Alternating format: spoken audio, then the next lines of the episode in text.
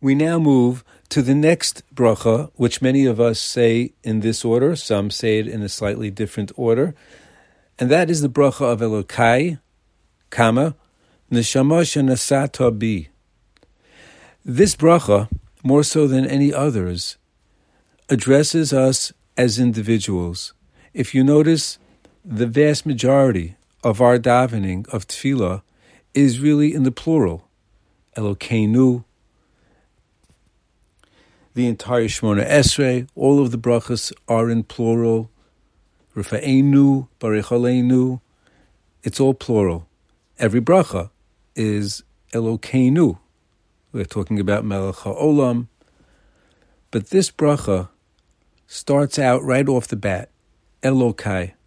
And as we mentioned at the outset, in Tefillah, we have every Yesod HaTorah. We have all of the foundational principles of the Torah, and we have such a boost in Emunah and Bitachon and Yiras Hashem and Ahavas Hashem that is available through our tefillos.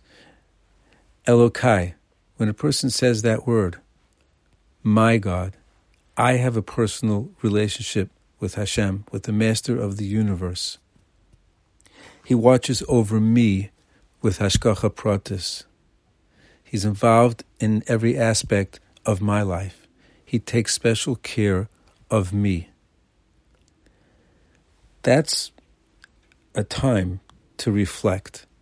It's in the morning, we're just getting started.